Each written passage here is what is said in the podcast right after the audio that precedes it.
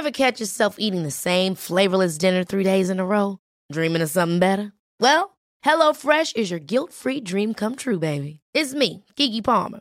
Let's wake up those taste buds with hot, juicy pecan crusted chicken or garlic butter shrimp scampi. Mm. Hello Fresh. Stop dreaming of all the delicious possibilities and dig in at HelloFresh.com. Let's get this dinner party started.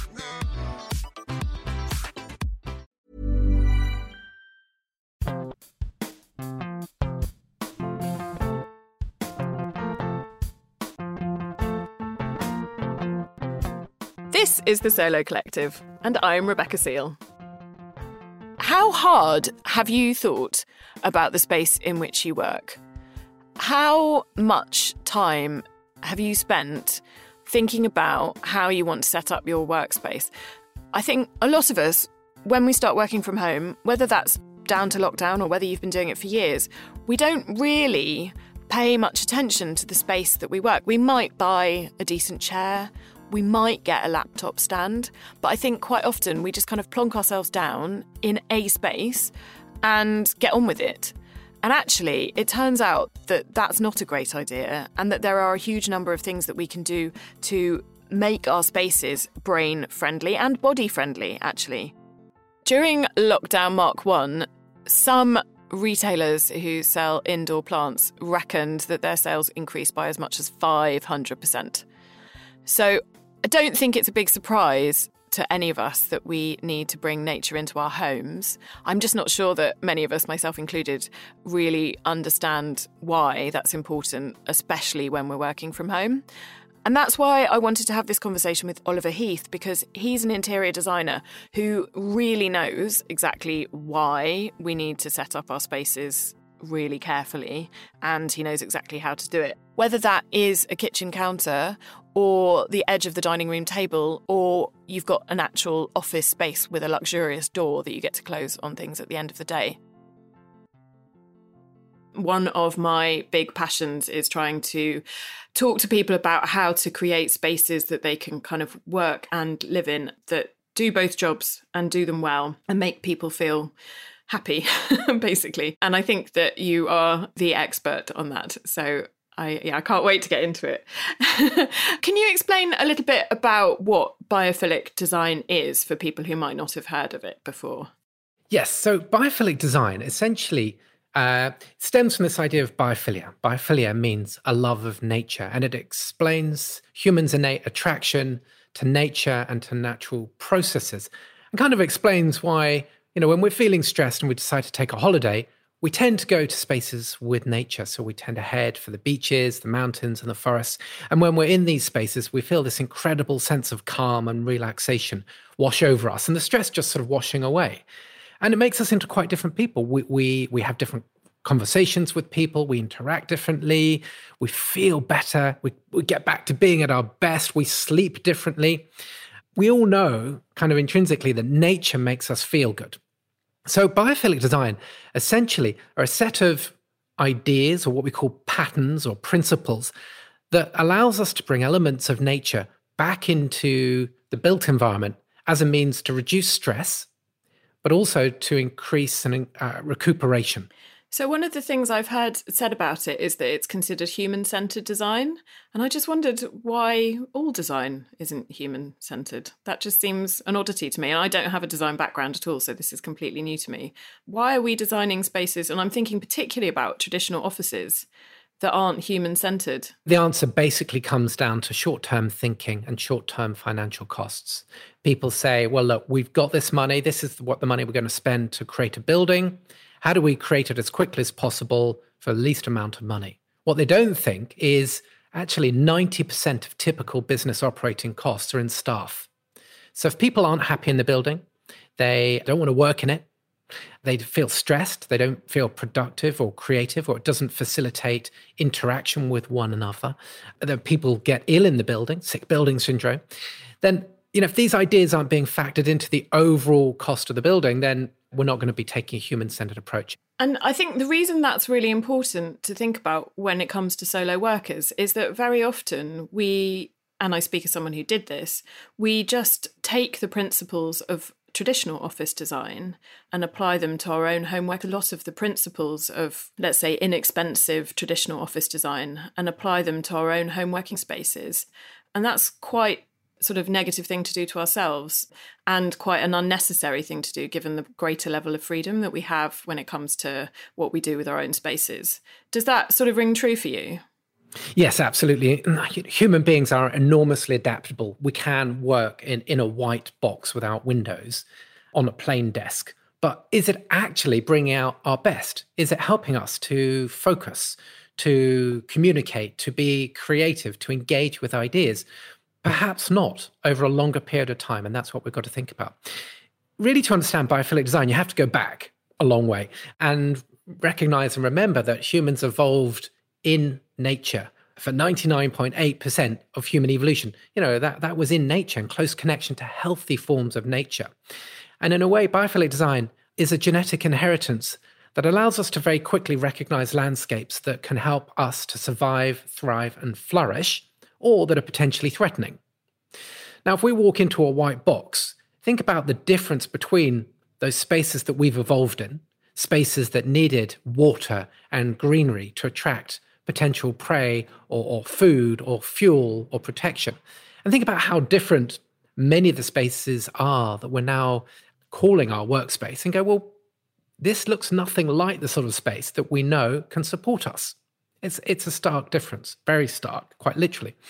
So, our approach is to essentially use design, not necessarily to express power or wealth or identity, which is very often what design is used to do, but to take what we call a much more intrinsic approach and to say, well, what would the perfect workspace look like? How can you use design to help you to work better? How do we design spaces that actually facilitate cognitive functioning, that inspire creativity, interaction, and essentially put people in a better, more positive, open, and optimistic frame of mind where they feel calm and relaxed and, and set to do a really good day's work? And those are the sorts of questions that we ask ourselves.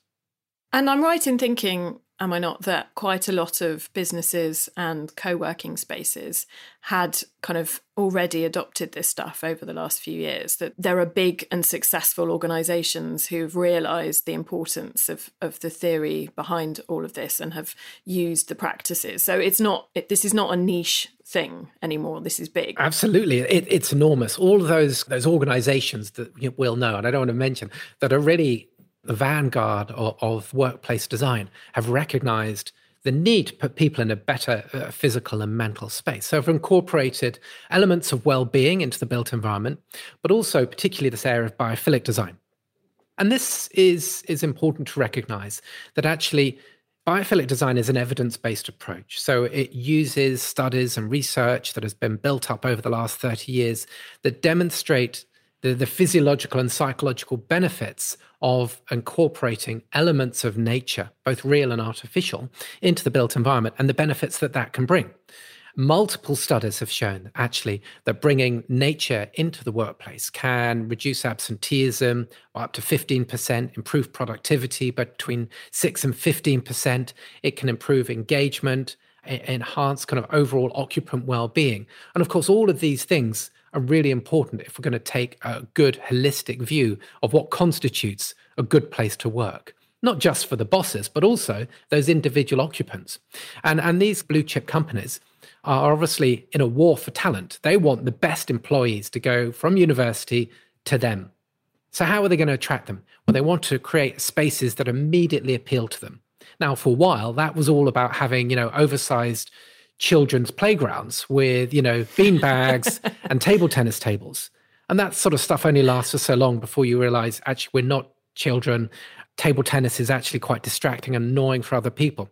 So, what is it? What's the kind of key a thing that binds us all together that demonstrates actually this is a space where life can be supported, where life can be flourish, and, and you can be a better person. Well, of course, we've all had positive experiences in nature. So, in a way, this idea of biophilic design is a universal design ethos that appeals in some shape or form to nearly everybody. Let's think about that working from home thing. And obviously, you know, my big focuses on people who work by themselves, and that can be in a lot of different spaces. So, working from home is obviously one part of it, but some people might be working in a shed or in a garage or a workshop or in their car or in a van. You know, there's a lot of different ways that solo working can kind of play out what can we learn from biophilic design about what we can do to our workspaces? Perhaps let's start with the home environment. What principles can we kind of apply to that sort of situation that can make a workspace, even if it's a highly temporary one, a better one for our brains to kind of thrive in? Ordinarily, in our working lives, we would have quite a, a rich diversity of experience of space throughout a working week. We'd get up, we'd leave the house, commute, get on a train, some grab a coffee, we go into the office. We might have somewhere to work, maybe somewhere to have a quiet meeting, maybe a creative space, a town hall space, maybe you've got a cafe or canteen. Now, what do we have? Well, we're, we're at home and we sit within our four walls and going, right, I must be productive and creative, but without that sense of diversity of space that enriched our lives so much. And I think many people now recognize just how difficult it is to go from one virtual meeting immediately to the next without packing your stuff up, walking down a corridor, and going into another room, and how those little opportunities were just those moments to reset and to recuperate and reframe your mind before you step into another conversation that needs detailed cognitive focus. I think one thing we, we should note is that for a lot of solo workers, that's always been the mm. case, regardless of, of kind of pandemics and lockdowns, is that we can forget that we need that. We need those transitional spaces. We need liminal spaces. We need to kind of feed ourselves with them. And yeah, so I just wanted to note really that we need to pay attention to this all the time mm. when we work by or for ourselves. I think yeah. it's um it's kind of it's grander than just this weird year. like you say, lots of people were working like that already. But I think there's a sort of shift in in people's minds now because obviously the vast majority of people are working from home. So there's a greater recognition oh, yes. of the impact yes. that spaces have on their physical and mental and cognitive states. And that it's now not just the sole responsibility of an employer to make sure spaces are, are healthy and stimulating and engaging, but that it's come down to our own personal responsibility to find ways of, of making spaces better, uh, spaces where we can actually spend eight, nine, ten hours a day without that, that sort of sense of richness of diversity. We have a rule called the 20 20 20 rule, which I don't know if you know about. So it's basically uh, every 20 minutes, you look away from your monitor uh, for a distance of 20 feet, which is about seven meters, for at least 20 seconds. And that's that opportunity just to refocus, to, to soften the kind of visual gaze of your eyes, to stop, to recuperate for a moment, and then get back to work. And that's a very simple rule. And of course, it encourages you to sit with some opportunity to gaze out and have a longer sense of vision. So sitting near a window is obviously one of those those kind of many sort of simple things that you can do. Orientating your desk towards the light, towards a view, is just a very simple thing that people can do and should be doing. Making sure that you've got a view out, maybe that you've got the maximum exposure to natural light, which is important for your circadian rhythms, which is what governs your sleep wake cycle. But also having that view, uh, ideally onto nature, or, or simply something that that softens the eye muscles. And I think it, it doesn't have to be nature in a, like a park. You know, I don't live near a green space, but I can look out onto the hedge in my front garden and there's a silver birch on the road outside. And I kind of try quite hard, since learning about this stuff, I try quite hard to pay real attention to those things, even though they're not kind of vast green open spaces. And, you know, I don't live in the countryside and I found it to be really, it has really helped. I, have been quite shocked at that power. Yes, uh, there's a lovely idea called attention restoration theory, which suggests that when we're working, we have this sort of directed attention. So, you know, we're very good at it as human beings, you know, because hundreds of thousands of years we've had to focus our senses on, on finding food. And now that we're sitting and working at desks, we don't have quite the same need, but now we're, we're focusing on a screen. So when we're, we're focused, it is exhausting both physically and mentally. Now, attention restoration theory suggests that we have both directed attention, but also effortless attention, which is what happens when we gaze out onto nature and the movement that we see. And it creates what we call a sort of soft focus. And that sort of view onto nature is very good for helping us recuperate. And we talk about this idea, something called non rhythmic sensory stimuli. So it's a complicated name for something that you've just described. We all know about it. So if you have a view of it from your desk, then great, make the most of it. But if you don't, then just make sure that you get out, you know, once or twice a day. You know, if you've got a pet, that's got a great excuse to go to a local park or woodland or forest or the beach, wherever you can, and make the most of some of that gentle movement and, and, and sort of almost bathe in the quality that, that nature offers. And there is that beautiful idea called forest bathing, which is derived from a, a Japanese technique called Shinrin Yoku, which basically suggests that um, we recuperate much faster when we're in nature. Uh, it reduces stress. It helps us to get back to being at our best.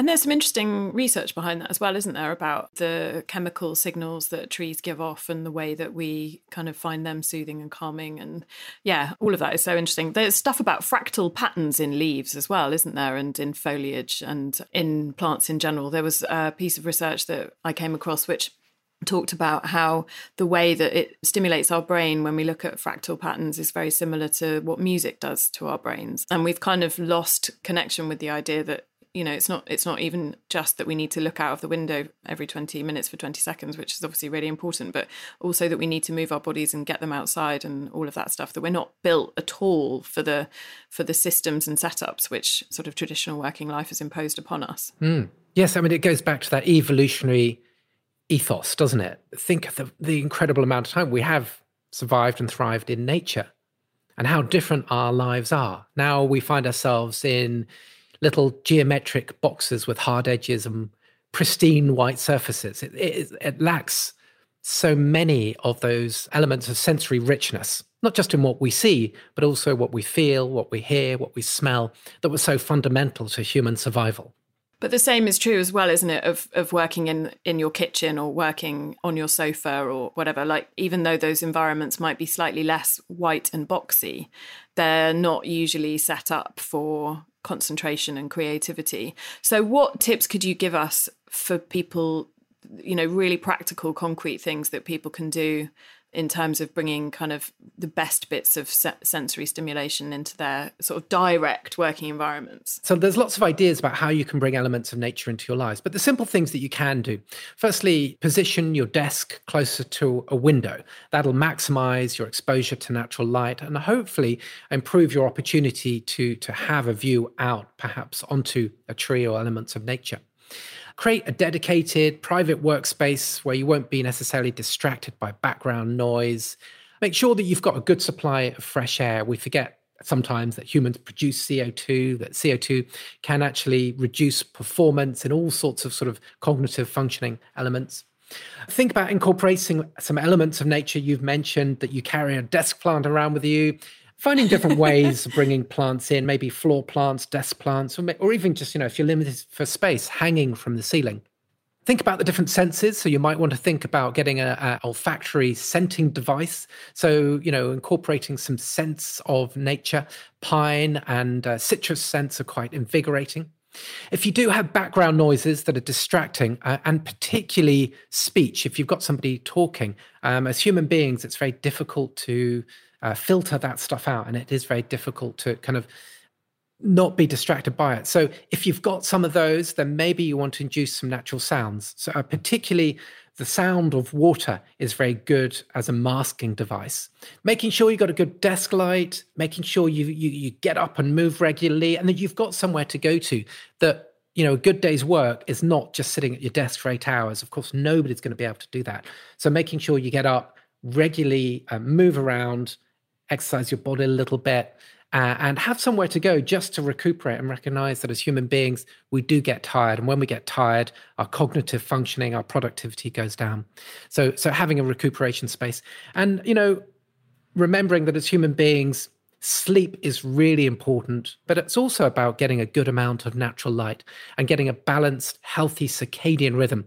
And one nice tip is getting what we call a photon shower, which is an intense burst of natural light for at least half an hour every day to reset your circadian rhythms, which will make you feel more energized, alert, and awake in the daytime, more able to kind of deliver on that required work, but also to sleep better at night.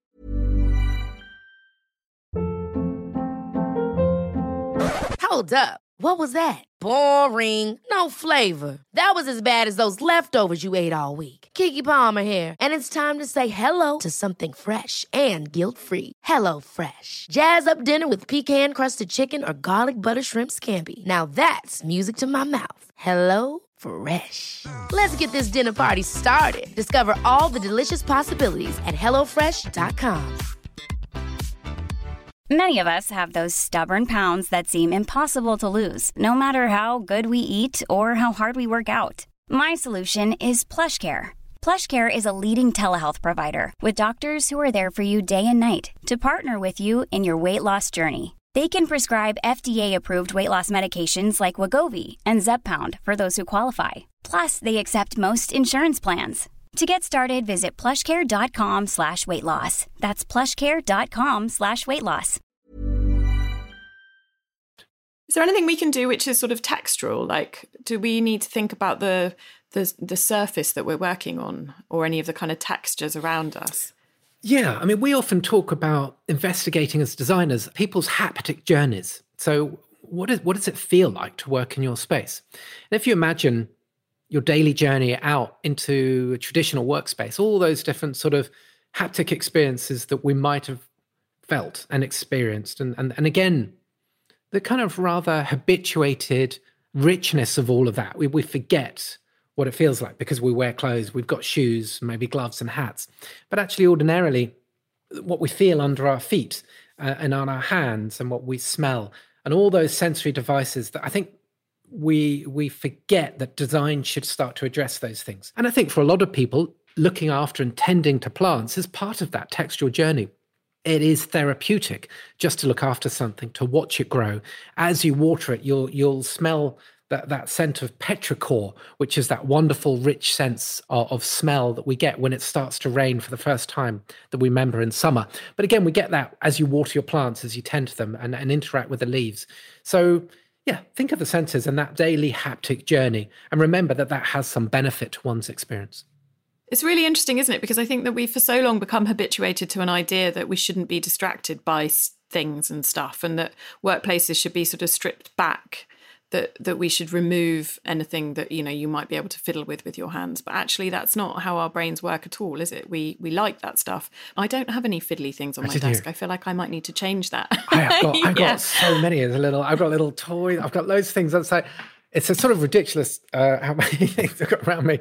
Tape measures and pen knives and all sorts of things. Uh, yes, loads of stuff.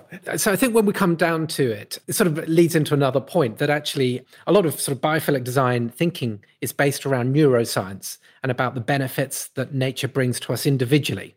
And that's important, of course, when we're solo working. But what we are also starting to think about now is what happens when we do go back, even occasionally, to a workplace, and how can we use elements of nature to enhance that experience. Because nature shouldn't just be thought about as a sort of individual benefit. It is also this it provides this massive opportunity in what we call a socio-psychological approach to benefit wider communities. Because if you imagine that that sort of shared moments in nature tend to, to kind of create the kind of a focal point for people uh, and it puts them in a more calm relaxed open and optimistic frame of mind. When you have that shared moment you know looking at a waterfall or a fireplace you know, with a roaring, crackling fire. It does have that kind of incredible effect to kind of actually bring people together and to f- facilitate quite different sorts of conversations. So I think it's important to, to think both about the individual and also the, the wider communal benefits of bringing elements of nature into the workplace. Do you think also that has relevance for kind of feelings of Zoom fatigue? Do you think if we kind of create better workspaces for ourselves when we are on our own, in that they're kind of more connected to nature, that we then could maybe find ourselves in a better frame of mind for collaborative conversations, even if they have to be kind of virtual or digital conversations for the time being, um, or or indeed as they will be in the future. Do we need to be thinking a bit less about having a really zany backdrop for our Zoom conversations and a bit more about what's right next to us? While we're trying to have kind of creative and collaborative conversations at a distance. Yes, I mean, being creative over a virtual medium, I think is one of the most difficult aspects for us as designers. As a team, we do meet every day and we're developing continuously new ways of communicating designs and what it is that we want to do. But certainly it's the one thing that I have missed is that that just sort of subconscious opportunity just to go, oh, what about this or that? You know, just to lean past a computer terminal and have a little conversation rather than, can you go on Zoom? I've got to tell you something. And in these five minutes, I'm going to tell you exactly what that idea is, and then we'll sign off. How do we put people in that frame of mind to facilitate shared conversations and creativity? Because I think that's something that has really um, taken a hit in our COVID era of how do we have creative, engaging conversations, much in the same way as we did before. I have got quite a lot of artificial plant action in my life. Part of that is in places like the bathroom, in um, which doesn't have any windows, and anything in there would die immediately. So there's something artificial in there. It's a really good artificial one. And then partly because I've got like a piece of art that's made out of artificial branches, and it's really beautiful. And I love the way that the shadows play on the wall when um, the sun hits it. But obviously, it doesn't move because it's made out of plastic. And obviously, there are environmental consequences to high high uses of plastic. But do they do, do artificial plants can they play the same sort of role as real ones, or or is that a complete non-starter? No, it's it's a really good question, and it's one I get asked quite often. You know, what what role do they play? My starting point is of course it's best to be surrounded by you know real rich sensory forms of nature. And imagine yourself standing in the middle of a forest. You've taken your shoes off and you can feel the quality of the earth underneath your feet the coolness and the smell of the, the trees and the, the fresh sort of breeze on your face. Uh, and you can feel the kind of the trunks of the trees around you. So of course that's incredibly rich experience. But the, there are sort of levels by which we can incorporate uh, artificial elements of nature in. Of course, all house plants are not, you know, native plants; they're tropical plants. So, to a certain degree, whilst they're real plants, they're not native to the country that you're probably in right now if you're living in the U- UK. So, in a way, that's an artificial representation. But what you're really talking about is is kind of what are the scales and how do we bring artificial plants in? So, you know, artificial plants can be incredibly realistic. I've used artificial plants in green walls in places where you can't put drainage, you can't get water to them, it's difficult to maintain them. So, actually, you know, there, there is a place for it. Firstly, you know, artificial elements of nature do have color, texture, pattern. They've got those biophilic fractals that we've mentioned, and they can create some movement. They're not going to provide the benefit in terms of, you know, the ability for plants to remove toxins, to modify temperature or humidity, which is what real plants do. But they will add in all sorts of other ways. So, if you were in a position to be um, redecorating, you know, maybe choosing paints at the moment, what can you tell us about the way that the color of our walls might affect our mood or you know how we feel about work you know is there is there any research on that kind of thing Yes, I mean, this is really fascinating. And this sort of falls into what we call the indirect connection to nature of how we use natural colors, materials, textures, and patterns to influence the way we feel in a space. Now, we use an idea called the ecological valence theory, which suggests that we react very well to colors that we've previously had positive experiences of. Now, for many people, those positive experiences have been time spent in nature. So, as a result, shades of blue remind us of cool, calm pools of water. And as a result, are very calming and relaxing. So, so shades of blue are very good for places where you want to relax, like bedrooms or maybe lounges.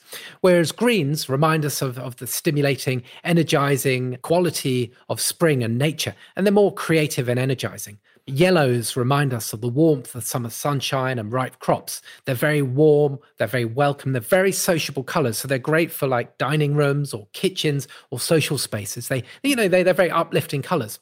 And then colors like orange and reds are very warming colors. They remind us of ripe fruits and berries and you know maybe the energy that is taken to to kind of collect them to climb a tree to pick an apple. And these are colors are very stimulating and energizing. So they're great in in small amounts in spaces where you want to be energized stimulated and productive.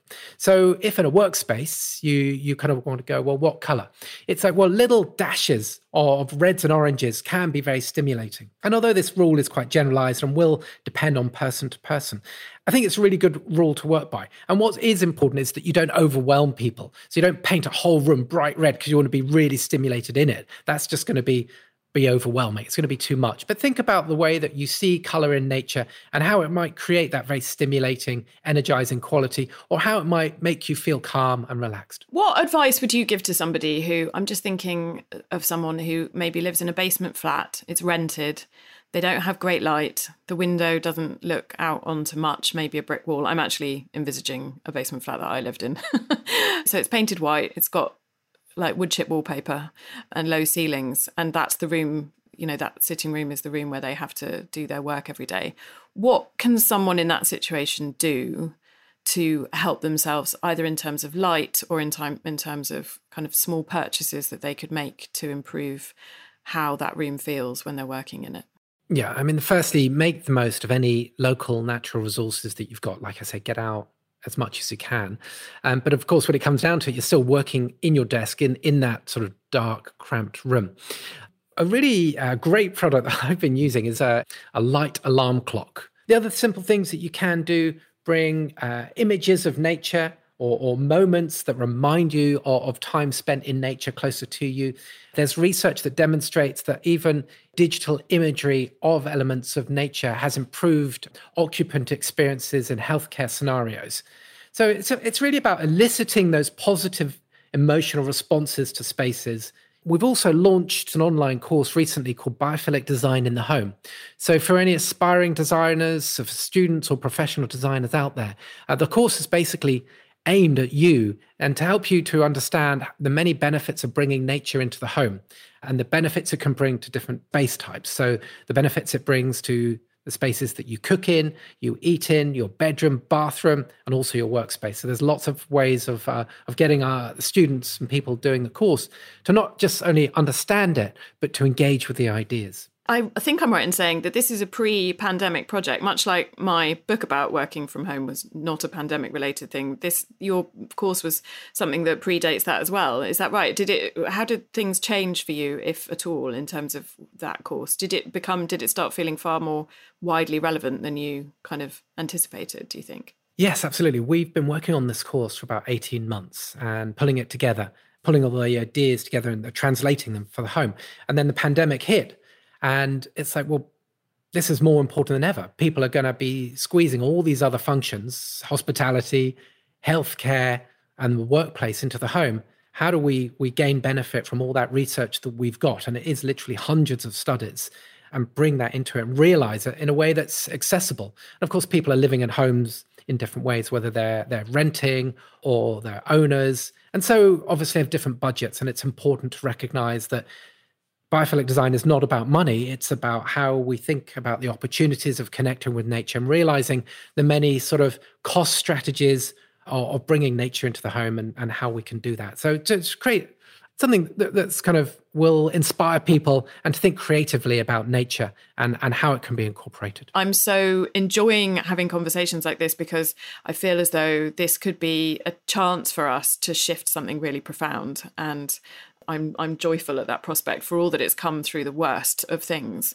I feel like we you know we could look back and think, yeah, that that was when things changed for the better. Yeah, absolutely. I mean, uh, more and more we're hearing that whilst people may be heading back to work, there's a there's a very strong likelihood that also they will retain some of that work from home because it does provide benefits for clarity of focus and lack of distraction. And and maybe we will like you say get a, a better level of balance because for any of the experienced of work from home people they'll know about that that the, the dangers of the bleed between social and work time and how it's very difficult at the home to kind of make a clear division or barrier. But now I think because there are so many more people experiencing that, there's a greater recognition of just how dangerous it is to allow it to happen and how we need to set stricter rules about when we go, okay, that's it, that's enough. Turn I'm not answering emails after seven o'clock at night and I'm not going to be answering before seven in the morning. And that's home time. Brilliant. I am extremely tempted to sign up. I'm not sure I can fit many more plants into um, my downstairs. Like we've got an open plan downstairs, but I, I can I can certainly try. There's so much more you can do. Don't worry. Thank you so much. This has been such a pleasure. I've learned so much, and I think it's um, going to be a conversation which will prove to be really useful for people to listen to. So I'm really really grateful. Thank you. Great. Well, I've, I've really enjoyed talking to you, particularly with this kind of slightly different focus of you know how do we bring this into the home and what does it mean for the home worker. So thank you. It's it's been a pleasure. Oh, it's such a pleasure. Thank you. It's so easy, isn't it, to assume that we need to work in white, blank spaces because that's been the language of office design for such a long time. And I think we need to think more about colour and texture and light. And one of the brilliant things about working solo is that very, very often you get to make those choices yourself. We don't have to follow the old fashioned language of office design. We can make choices you know, to a greater or lesser extent, we have a level of freedom that allows us to create these environments and make them as brain and body friendly as possible. And that's such a positive. So I'm off to buy some yellow paint. If you want to learn more from Oliver, and I think we all should, he recently launched the Oliver Heath Design School, and there is a course there on how to implement biophilic design in the home. So head over to his website, oliverheath.com to find out more about how you can sign up. If you've liked what you've heard on the Solo Collective, then I would love it if you could leave us a review wherever you listen to your podcasts. And do share us with anybody who you know who you think might benefit from joining us in the Solo Collective. You have been listening to a Chalk and Blade original, The Solo Collective, with me, Rebecca Seal. Produced by Laura Hyde, with support from Fatuma Keira and Jill Achineku. Original music by D. Plume, and mixed by Alex Portfelix. Chalk and Blade.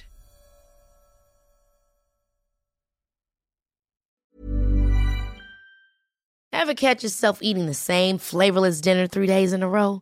Dreaming of something better? Well, HelloFresh is your guilt free dream come true, baby. It's me, Keke Palmer. Let's wake up those taste buds with hot, juicy pecan crusted chicken or garlic butter shrimp scampi. Mm. Hello Fresh. Stop dreaming of all the delicious possibilities and dig in at HelloFresh.com. Let's get this dinner party started.